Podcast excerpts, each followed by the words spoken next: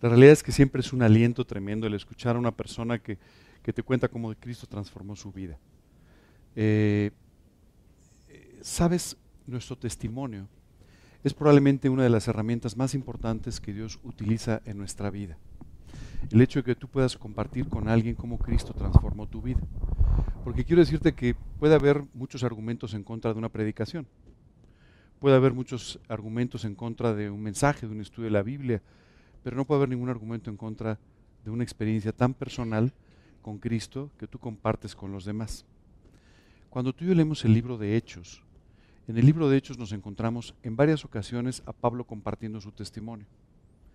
Y esto es cuando él era presentado en ciertos lugares, por ejemplo, ante el rey Agripa o en alguna otra situación, Pablo siempre comenzaba su charla eh, contando su testimonio, compartiendo lo que Dios había hecho en su vida. Quiero decirte que esto es muy importante. Nadie puede refutar esto. Yo te, te invitaría a que tomes en algún momento que tengas tiempo unos minutos para recordar un poco cómo fue tu experiencia personal con Jesucristo. Escríbela en un papel, ¿no?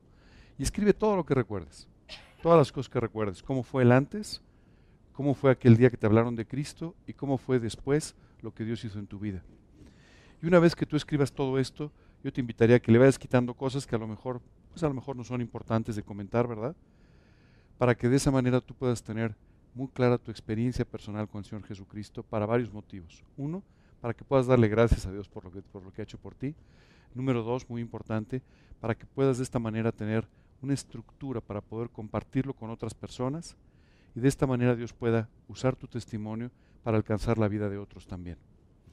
Créeme, esto es una herramienta extraordinaria que Dios nos ha regalado y tenemos que aprender a usarla.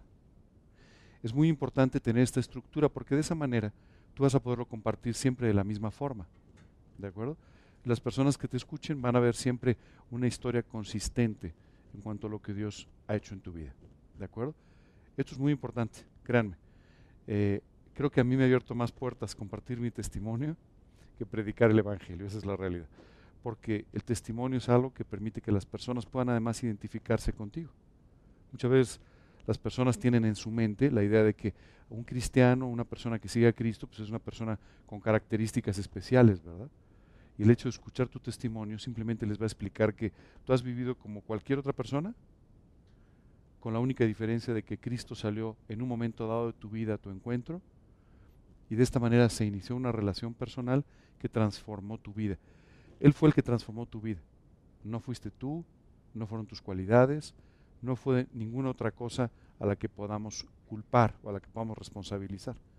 Así es que los invito a que tomen unos minutos para que de esa manera puedan estructurar esta experiencia para poder compartirla, de tal manera que Dios pueda utilizar su testimonio personal para ganar las almas para Cristo. ¿Ok? Esto es muy importante. ¿Sí? Especialmente conforme va pasando el tiempo porque después de treinta y tantos años de repente hay detalles que ya no recuerdas muy bien. Bueno, tú sí, pero yo, yo no tanto. Pero, pero no recuerdas muy bien, ¿verdad? Entonces es muy importante tenerlo perfectamente estructurado. Dos o tres consejos muy rápidos. Escribe lo que pasó. Me vas a decir, pues, claro, ¿verdad? No. Lo que pasa es que muchas veces tú y yo vemos hoy las cosas de una forma muy distinta a como las vimos aquel día. Hoy puedo decirte que yo entiendo lo que no entendí aquella mañana. La mañana que me hablaron de Cristo yo no entendí la mitad de lo que me explicaron. Lo que sí entendí es que yo estaba mal delante de Dios. Lo que sí entendí es que Dios me amaba y que había muerto por mí en la cruz para salvarme. Eso es lo que entendí. ¿Qué versículos usaron conmigo? No me acuerdo. ¿Qué otra cosa entendí? No recuerdo. Lo que sí recuerdo es que cuando oré le dije, Dios, ni siquiera estoy seguro de que existes. Pero si existes, estoy mal delante de ti, eso está claro. Muchas veces tú y yo damos la impresión de que teníamos todo clarísimo, ¿verdad? No, y a mí en ese momento me dijeron, y yo, como dice Juan 3.16, a ver, tú no sabías ni que existía Juan 3.16 en ese momento, al menos yo no lo sabía, a lo mejor tú sí, pero normalmente no, ¿verdad? Entonces, no trates de dar una impresión distinta, porque entonces le vas a hacer pensar a la persona que tiene que ser un doctor en teología, ¿verdad? Para poder convertirse a Cristo. Y la verdad es que ni tú ni yo lo éramos. Pues la verdad que, ¿alguno de ustedes había leído la Biblia antes de, convertirse a Cristo? ¿Sí la habías leído?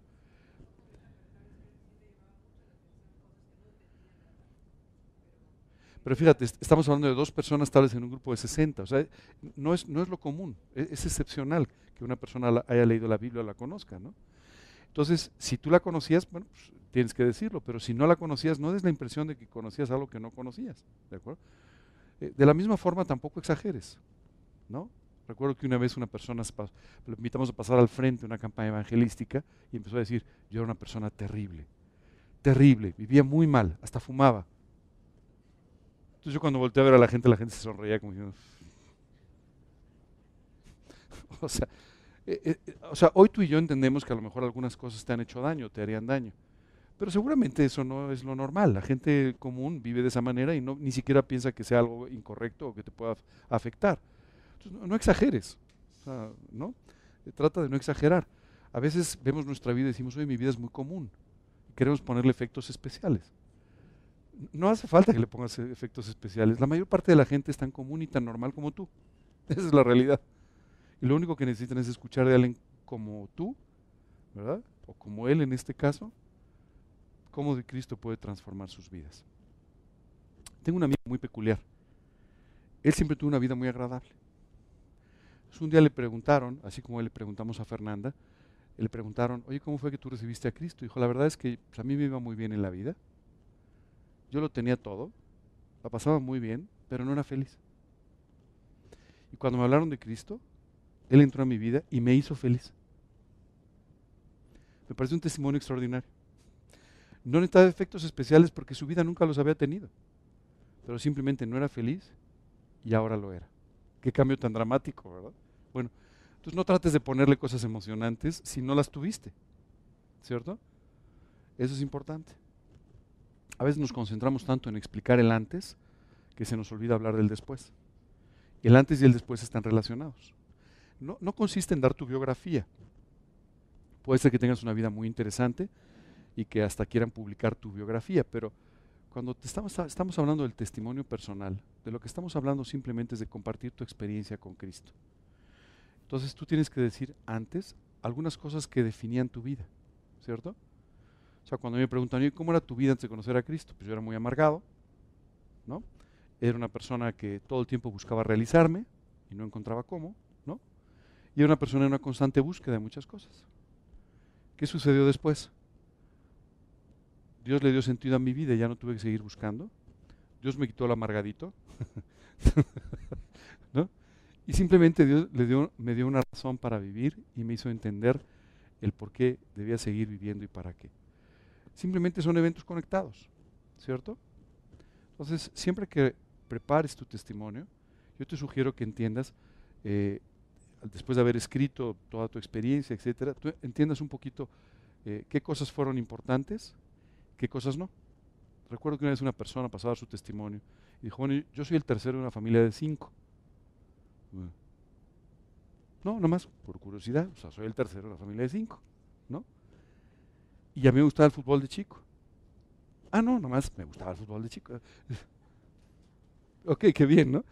Eh, la realidad es que lo que la persona está esperando es que le comparta su experiencia con Cristo. ¿No? Otra vez, no que des tu biografía, que puede ser más o menos interesante, depende, ¿no? ¿Ok? ¿Sí? Les invito a que tomen un tiempo para prepararlo. Eh, si en algún momento quieren ayuda, por favor, tómenme en cuenta, encantado la voy a ayudarlos. Pero créanme, esto es un elemento súper importante que ustedes pueden tener para compartir con otras personas de Cristo. ¿Ok? Pablo, probablemente uno de los mejores predicadores de la antigüedad, empezaba casi todos sus mensajes con su testimonio. Por algo sería, ¿no?